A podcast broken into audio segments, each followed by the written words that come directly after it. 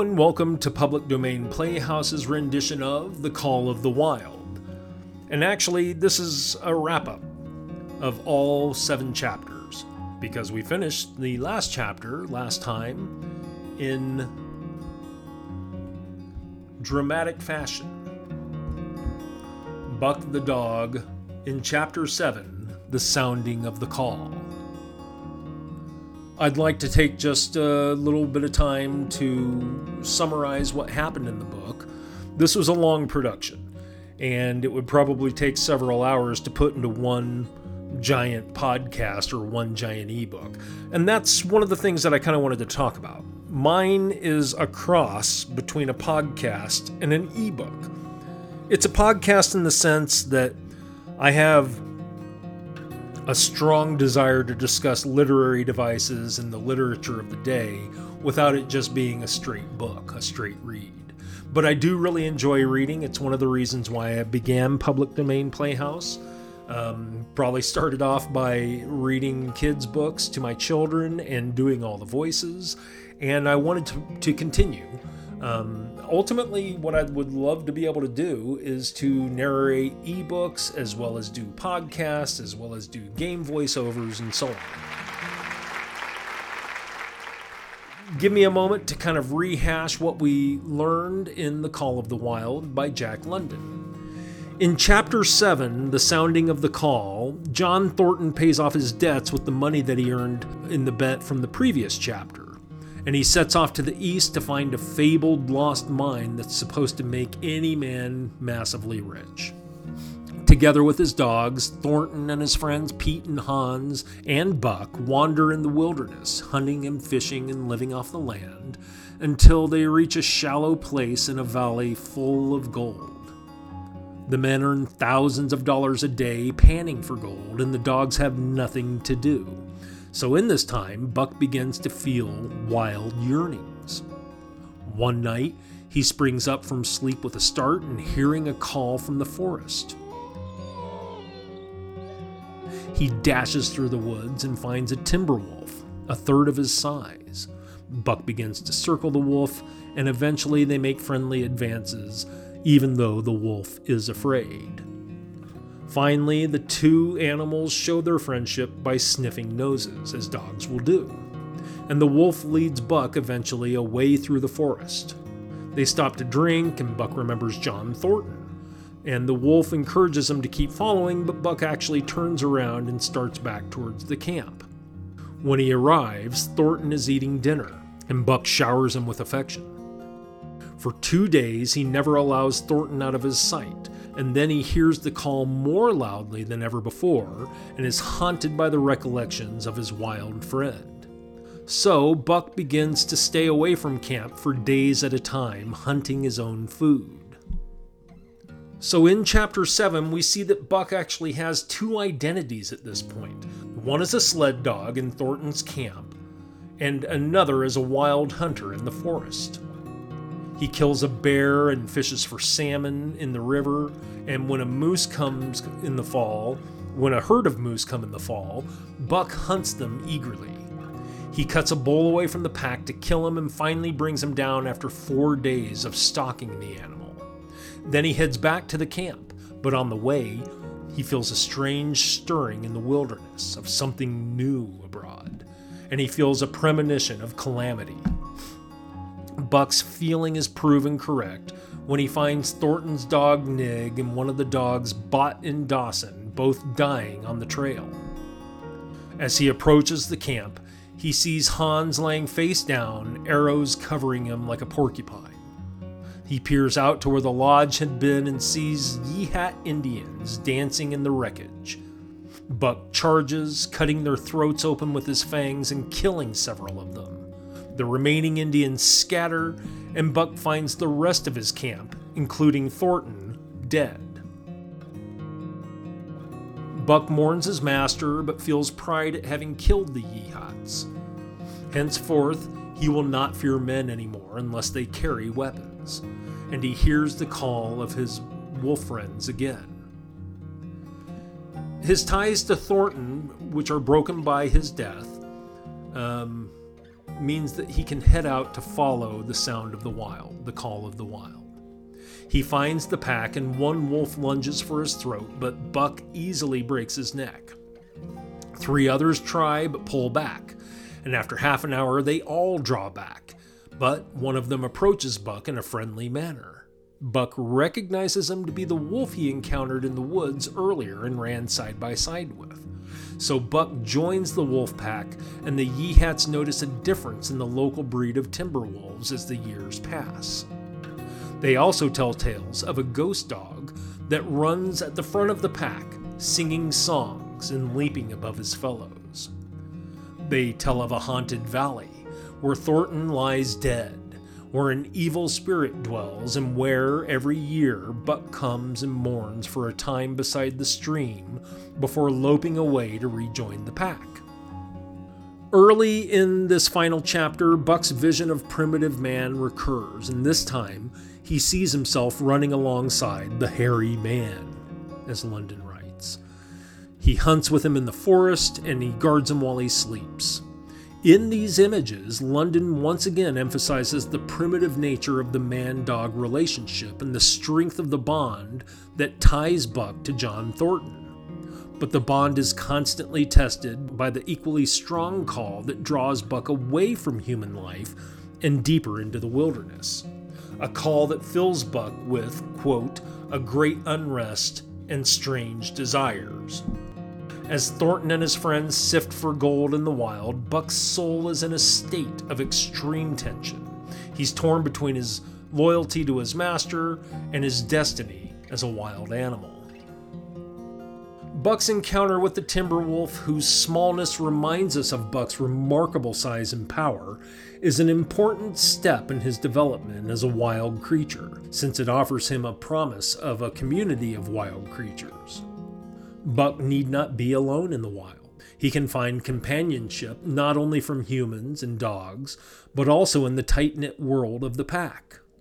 Meanwhile, Buck's long hunt of the moose enables London to emphasize the importance of what he termed blood longing in Buck. Once again, the novel emphasizes kill or be killed nature of life in the wild and shows us how Buck, the dominant primordial beast, is the ultimate killer.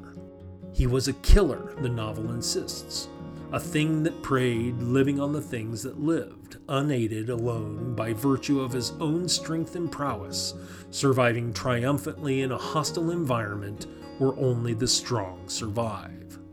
These sentiments are the language of Darwin and Nietzsche, portraying life as an unceasing struggle for survival in which only the strong survive, only the bucks of the world can last for long. Still, it takes Thornton's death to actually enable Buck to enter this wild world fully. And for the first time in the novel, he has no master. He has been passed from Judge Miller in the beginning to the dog traders to Francois and Hal and finally to Thornton. But Thornton's death ends in the succession of masters and leaves him the master of his own fate. The only humans that remain in his world are the Yeehat Indians, and Buck scatters them triumphantly demonstrating that he is the master, not they. His attack on them marks the final step in his escape from the world of men. Earlier, he learns that humans can be violent, like the men who beat him with a club, and foolish, like Hal, Charles, and Mercedes. After all that has happened in the North, he learns he can kill men at will and quite easily the last traces of the old civilized morality vanish, and Judge Miller's Buck, who would die for a principle, is transformed into a beast who kills with impunity and without remorse. London treats this transformation in Buck not as a tragedy. Morality functions well in the civilized world, the novel suggests, but Buck's authentic animal nature is amoral. It obeys the law of the wild in which brute strength is the only arbiter of justice. This strength of Buck's wins the respect of the wolves, the wild wolves, who first fight Buck and then obey him, and his strength makes him a legend among the Yeehats. When the novel opens, Buck is a king, but a soft monarch, ruling a gentle land, obtained only by his birthright. As the novel closes, however, he's king again, but this time in a kingdom very different from Judge Miller's warm Santa Clara Valley house. More importantly, Buck has won his kingdom by his own efforts and nothing else. He is a self made monarch, having faced a cruel, uncaring world and mastering it. Thank you very much for joining me for this long series of podcasts. I sincerely do appreciate it. I hope you enjoyed it. Jack London's The Call of the Wild remains with us to this day. The term, The Call of the Wild, still in our lexicon, reminding us that we're a stone's throw away from our primal selves. Civilization is really kind of a veneer that we all live in and become accustomed to, but it doesn't take much to bring us to our primal selves. What does Call of the Wild mean in today's day and age? now that I've had a chance to read the entire story to you and have a chance to kind of do recaps of every single edition that I've put out, it's important to keep in mind that these works are disappearing and yet they affect us in a day to day way. What was happening to Jack London in the Klondike back in the late 1800s, early 1900s was truly remarkable and kind of a microcosm of what was happening in general. It was the start of the Industrial Revolution. Men were getting rich. You know, there were steel magnates and oil magnates, and, you know, that uh, fever was in the air, definitely. So when there was gold that turned out in the Klondike in the late 1890s, people went there in droves. And that's where our story takes place. And it actually takes a dog from sunny California and juxtaposes him and puts him into uh, an environment where he's taken up north via Seattle, eventually up into Canada, and further up north into the Yukon, closer to Alaska. And that's where the gold is being found. But originally, Buck goes from one owner to another. That's also kind of another interesting thing about this. Um, he goes with Francois and Perrault, who were basically delivering the mail onto a Scottish half breed, and his uh, team of drivers who only keep them for a short period of time, and so on. And Buck eventually finds John Thornton through happenstance and uh, ends up falling in love with him. The whole title of uh, one of the last chapters is For the Love of a Man. And of course, when he loses Thornton, Buck is free from the world of mankind altogether. He can leave the last vestiges of love behind forever, although he'll experience that forever and it will affect him.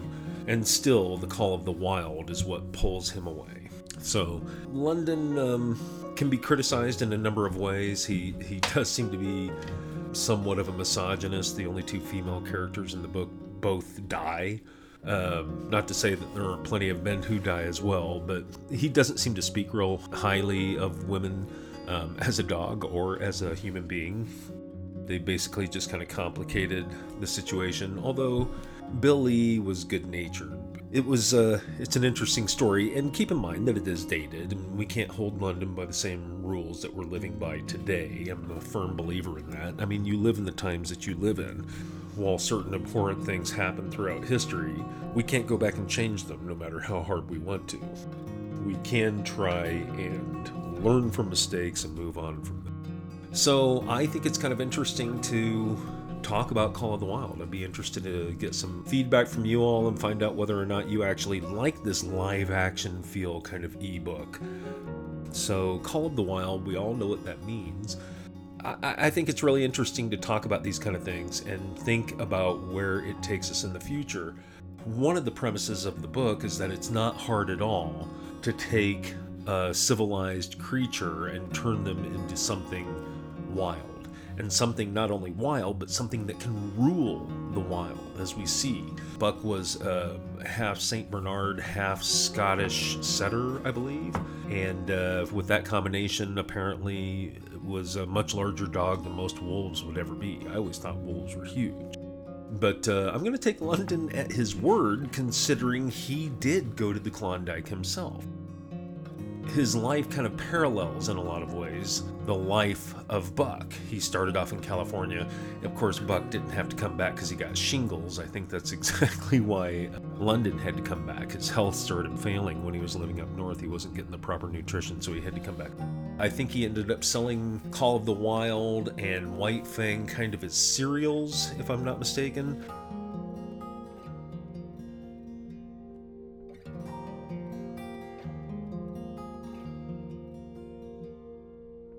There are plenty of film adaptations of this movie, including the latest one by Disney with Harrison Ford and a CGI dog. And uh, it's gotten good Rotten Tomatoes scores, it's gotten good comments all the way around. I'm sure, you know, Disney produces great stuff.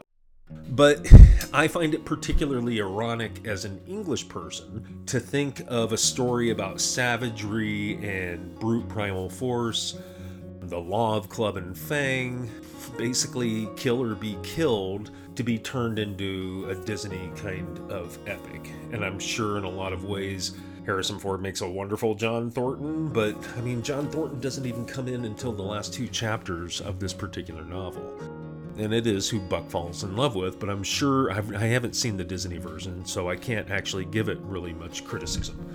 But I do know from what I've heard that it has been gentrified quite a bit, and a lot of the things are going to be coming out, like the, apparently the man in the red sweater who beats Buck into submission in the book and beats him over and over and over again. It kind of made me sick to actually be finding sound effects of, of a dog getting beaten there are plenty of film adaptations of Call of the Wild. There's not much to like with a CGI dog. I, I know I sound like an old man, but that's actually one of the reasons why I want to talk about these things of antiquity, these things that are timeless elements. If you're listening to me in the future, just know that there are things that connect us all together in the human experience. It's a long chain that um, from one generation to the next that binds us together.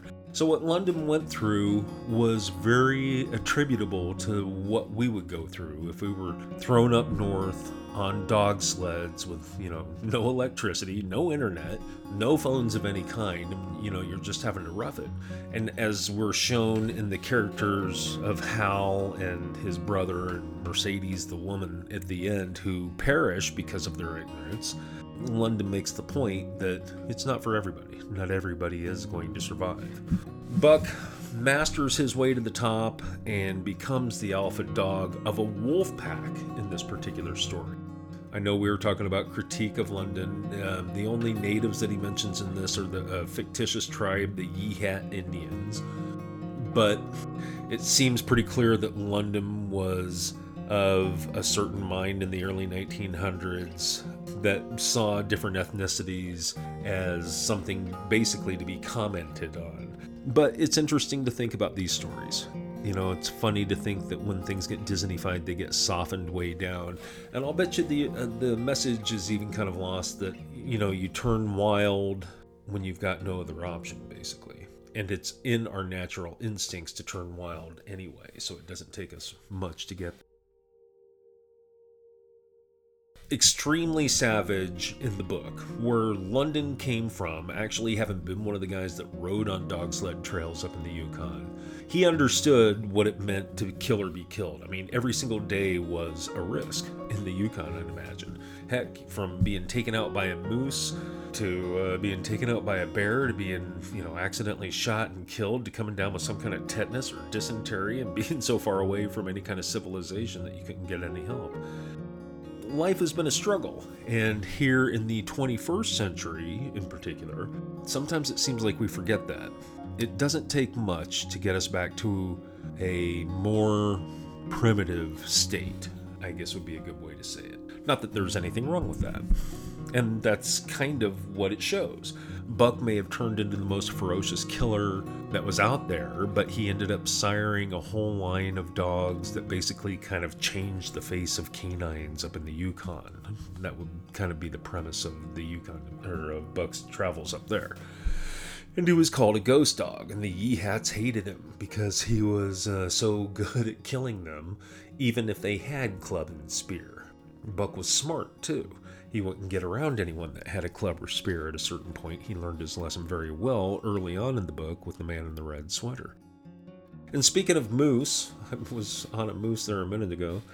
That was a great scene where Buck kind of is taking his last steps in the civilized world by spending four days bringing down a bull moose, um, the elder moose of the tribe and the leader of the tribe, the alpha of the tribe. And it was a huge conquest, and Buck en- ends up taking him down, a dog, taking down a 1,000, 1,200 pound moose. That would be quite a feat. But London is going to great steps, literary wise, to make Buck a prototype, the alpha dog of alpha dogs. Okay, he's like the strongest possible dog ever um, for this particular category. He's smart, he's strong, he's cunning, fearsome, ferocious, and brave, quite frank. And he's big. Big always helps as well. I mean, Call of the Wild um, is about things that actually bind us all together, as well as set us apart. Buck is the alpha prototype male. He's vicious and savage, and every dog, but an unstoppable every dog. He is an interesting study, and the people that own him are an interesting study as well. We see that Buck goes through basically just about every kind of owner that there is. Officious types that are, you know, only delivering mail, or other types who are just moving cargo from one port to another, or stupid people who are up in the Klondike and should not be and have no idea what they're doing and end up causing their own demise or just people that you happen to stumble across that end up being the most influential people in your life, such as with Buck and John Thornton.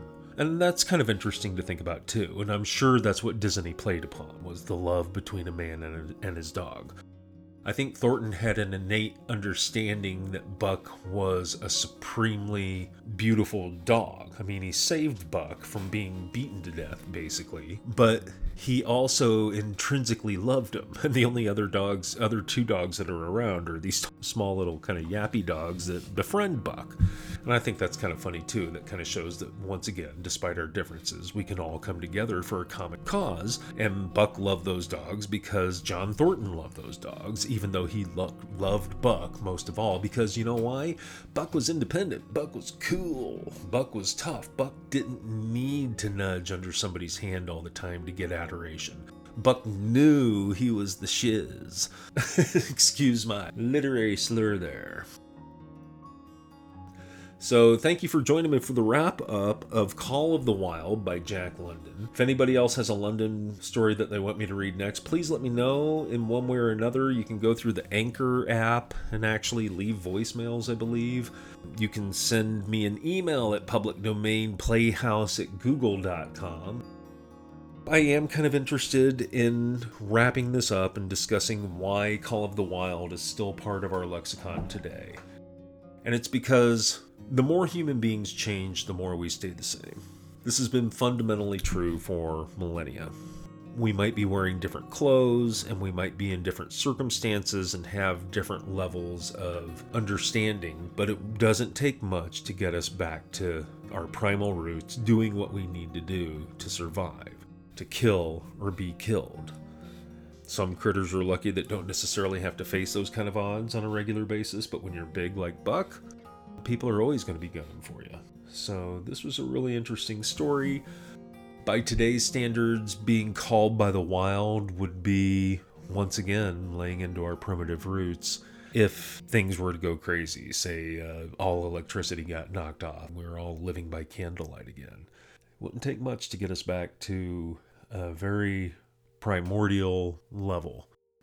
So, seeing how I am particularly interested in how these stories of antiquity actually stay with us for over a hundred years and remain in our lexicon today, I'd like to take a look at the new Harrison Ford movie produced by Disney, The Call of the Wild. Let me take a look at this article on Slate.com. How the new Call of the Wild movie to Jack London's novel, Disney's family friendly version, has little in common with the violent philosophical book that inspired it.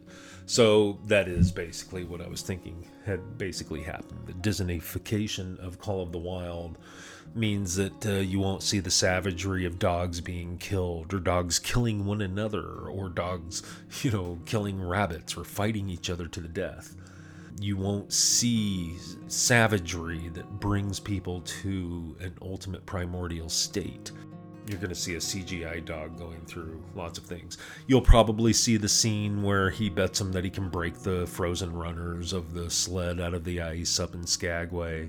Um, that's a great scene where Buck triumphs and pulls a thousand pounds of flour a hundred feet or something like that, or a hundred yards. You'll probably see the scene with the Yeehaw Indians, but I'm sure you won't see any throat slashing and bloodletting and, you know, Buck savagely killing men and being proud of killing men later on because they died so easily. You probably won't see the Yeehats kill John Thornton and his whole party. You know, I'm sure those kind of encounters happened all the time. That's one of the reasons why people wrote about them. Indians and whites probably did fight all the time over turf, basically. So I'm not going to poo poo what London did in his story or say that uh, he was unfair to one ethnicity or another. Um, I do think that he shows kind of a certain Caucasian bravado, I guess we'll say, over some of the things that he has you know, that was part of the nature of the day. As a matter of fact, it might have even been editorially important to be able to sell that story to Saturday Evening Post or whoever. They might have wanted a certain amount of white Caucasian America themes to it. Because, in a way, that's kind of what the story suggests that a dog from a mixed breed dog, American dog, could go up north and kick ass and take names and become leader of the pack. The Call of the Wild was a novella that was done in 1903, according to this article, and it was first published in four installments in the Saturday Evening Post.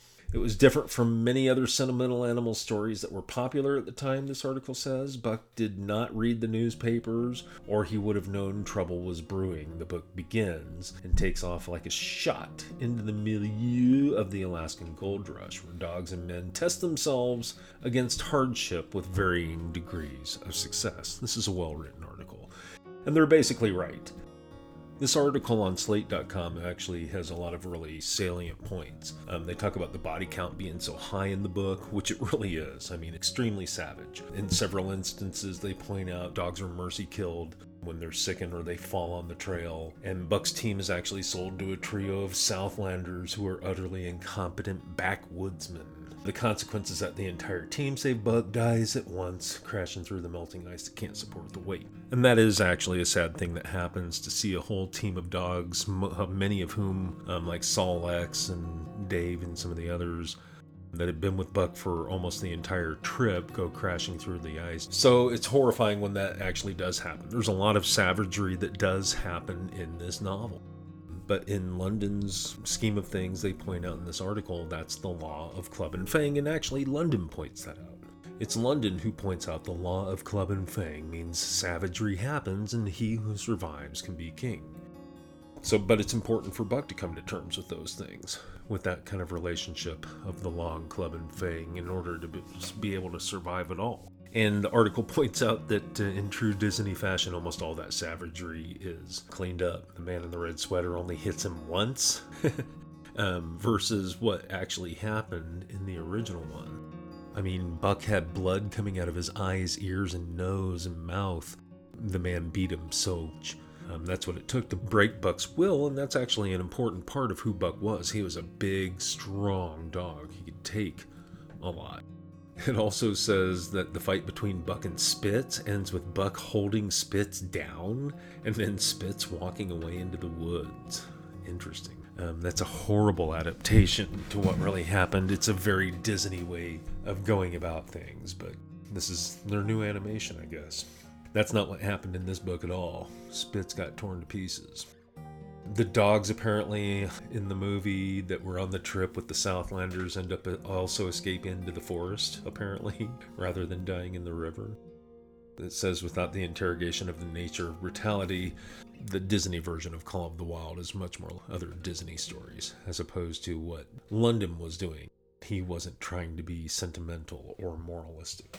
Perrault and Francois Buck's first owners in the north are Perrault and Francois. They're a couple of uh, rough but fair men who deliver mail for the Canadian government. Perrault is a French Canadian and swarthy, and Francois is a French Canadian half breed and twice as swarthy.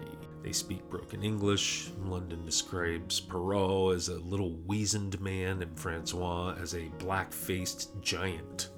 Perrault's first exclamation upon laying eyes on Buck is Sacredam! That one damn bully dog, eh? How much?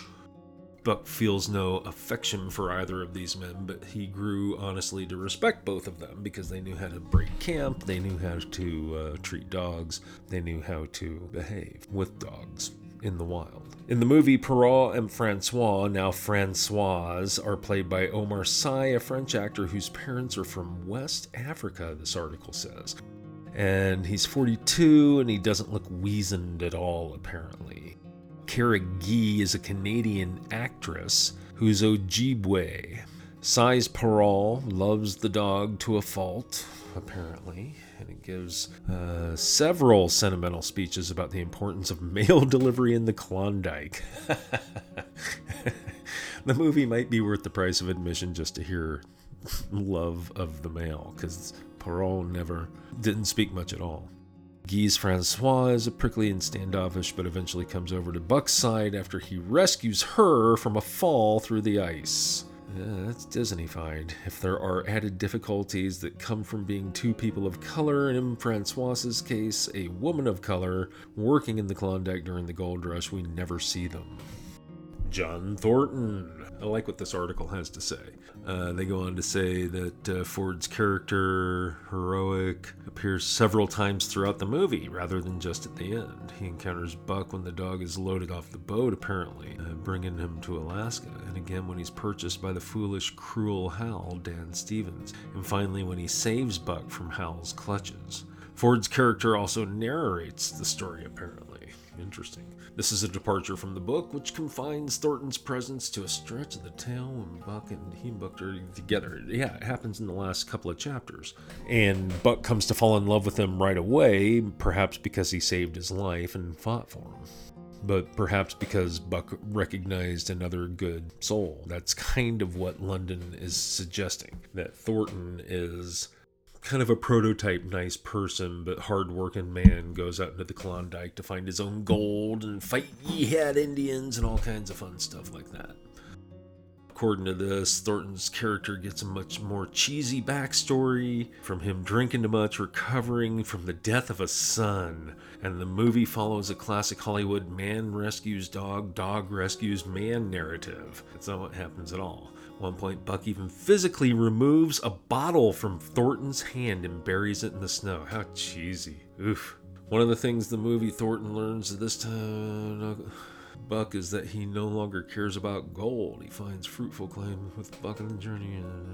Then he then dumps all the gold that they've panned back into the river, declaring enough gold for groceries for life. That's all a man needs. Jack London, according to this article, is a socialist who might actually agree with that sentiment. John Thornton in the book was never such an idealist. He was quite happy to find the gold that he did and actually died trying to find more. Yeah, the article goes on to talk about race and representation, which I've talked a little bit about here as well. They say London intimately familiar with pseudoscientific ideas around the human hierarchy and the eugenics of the time from reading popular books about these concepts that educated people considered au courant. But he was a socialist, apparently, and his published writing usually came down on the side of the oppressed. I'll look forward to more of his oppressed literature. London was capable of uttering abhorrent crudities in support of white superiority. I kind of noted on that too. He kind of has a white super feeling, it feels. This article goes on to make an interesting point about the Yeehat Indians and how the coming of white settlers in the Yukon actually spelled disaster for the Native American or Native Canadian tribes, the natives. And he kind of points this out by bringing out the scene where the pack of wild dogs from, quote, some Indian village, end quote, which were, quote, half starved, attacked the camp where Perrault and Francois are resting at the night and making off with all the grub. Uh, London says, Never had Buck seen such dogs. Seems as though their bones would burst through their skins. So maybe there was some kind of symbolism there about how the whites kind of decimated the way of life for the natives. That might be reading too much into it. I don't know. But it's kind of fun to talk about. It's especially important in the interests of history, in juxtaposition with the history in which they were written. So apparently, all the Yeehat talk is purged from the movie Harrison Ford is in. There's no Hat starving dogs, no Hat people, definitely no wild buck, apparently periodically returning to wreak revenge on hunters found with their throats slashed cruelly open. There was lots of throat slashing in this. That was another grisly thing I had to find sound effects for was people gagging and throat slashing sound effects. But sadly enough, there's a plethora of royalty-free, copyright-free sound effects just to that effect. The article goes on to say that the movie actually shows dogs working really well together when they're running in a, dog sled, and apparently they take you on cool rides along with that. So there's plenty of things to see with the movie. I think it is important to understand the differences between what London was trying to say and what Disney is using now that that's actually uh, in the public domain too. They didn't have to pay royalties to anybody for this story. They just hired a writer to to write a draft of it and see how it goes and hire CGI people to create fake dogs. this would be a hard movie to make with real dogs for sure. And there is lots of throat slashing. I mean, it's a very grisly tale and it's very hardcore. So, to that end, I'm going to kind of wrap this up. Suffice it to say, when Buck does go off, when he is finally called completely by the wild, it's due to his love of man, being able to love one particular man that let him know that he could be free to go off into the woods. He loved the ultimate proto man, Harrison Ford. Who wouldn't want to be Harrison Ford's dog?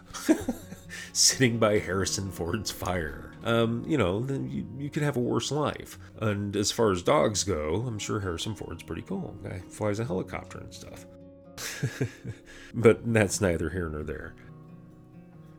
London did have a certain way with words and he had beautiful descriptions on what it's like to be a sled dog. For example, he said, There's an ecstasy that marks the summit of life, and beyond which life cannot rise. When he's talking about the dogs chasing the rabbit, he says there's such a paradox of living that this ecstasy comes when one is most alive, and it comes as a complete forgetfulness that one is alive and they just mean that you're living in the moment as opposed to sitting there thinking about it. And it's true, you're running wild, you're living for that moment. So it says the scenes in the movie where Buck and his team under Perrault's direction run well. And they say that they got so that that would be good. Go see the movie if you like, if you like Harrison Ford or if you like uh, cartoon dogs. sure it'll be just fine. I'll probably wait for it to finally get to Netflix that's it for now. Thank you for listening to me through Call of the Wild. It's been a lot of fun putting these things together, a lot more sound effects than I thought I would actually be using, but I hope you actually enjoy that kind of verite, cinema verite. I hope you enjoy it. I've always enjoyed playing around with sound effects and putting that kind of stuff together, and to me, that's the way books should be. This has been the wrap up for Jack London's Call of the Wild. Join us next time on Public Domain Playhouse when we bring you another classic from the works of antiquity. From our shelves, our collective shelves. We'll see you on the next page.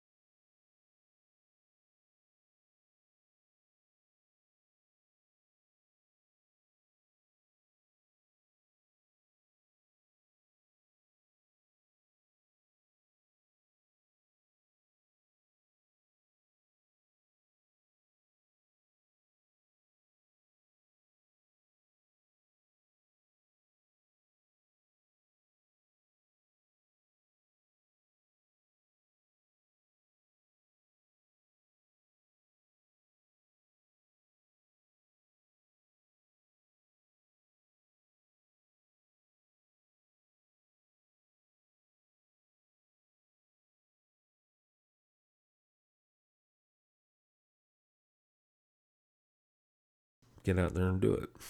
Thanks again for listening to Public Domain Playhouse.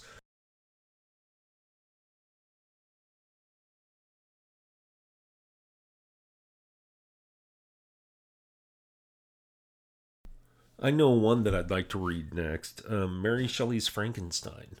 And actually, my wife sent me a list of um, stories that she wanted me to read. Was that in an email or a text? Let me go see if I have it in an email. Um,